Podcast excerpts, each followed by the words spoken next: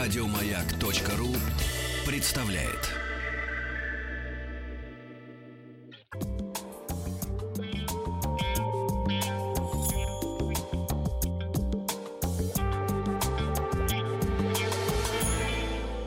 Сладкая жизнь.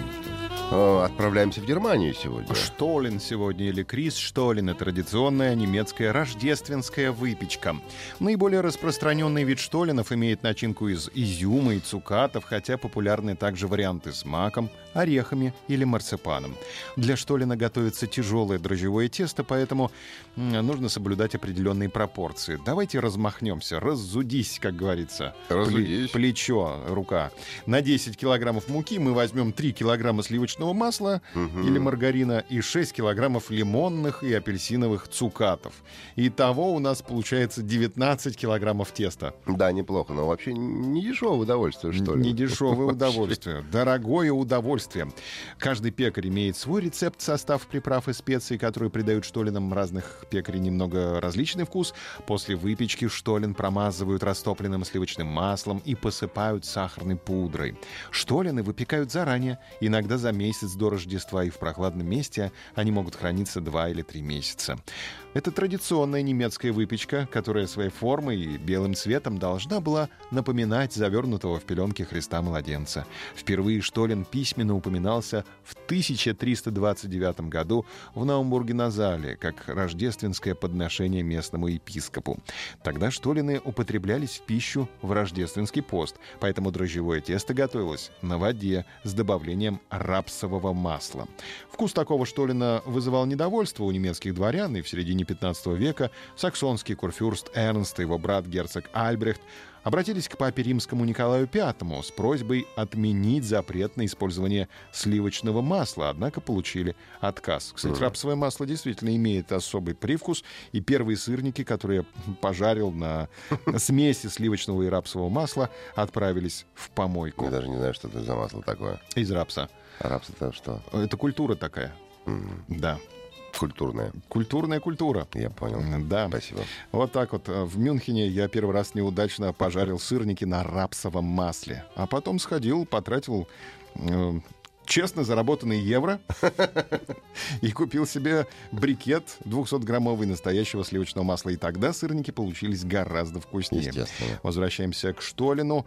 Э, Дрезденский Штолин, наиболее знаменитый вид Штолина, впервые упомянут в 1474 году в составе счета, выставленного Дрезденскому двору.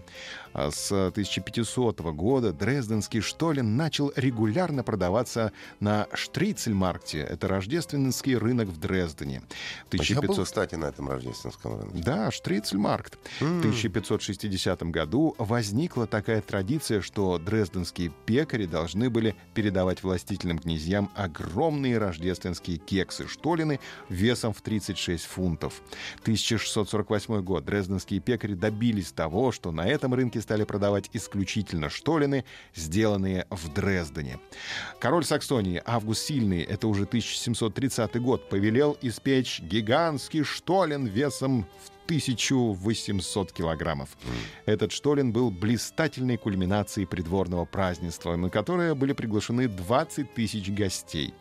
В его приготовлении в течение недели участвовало более 100 человек. Штолен выпекался в течение 6 часов в специально построенной печи, а на праздник его доставили на повозке, запряженной восемью лошадьми.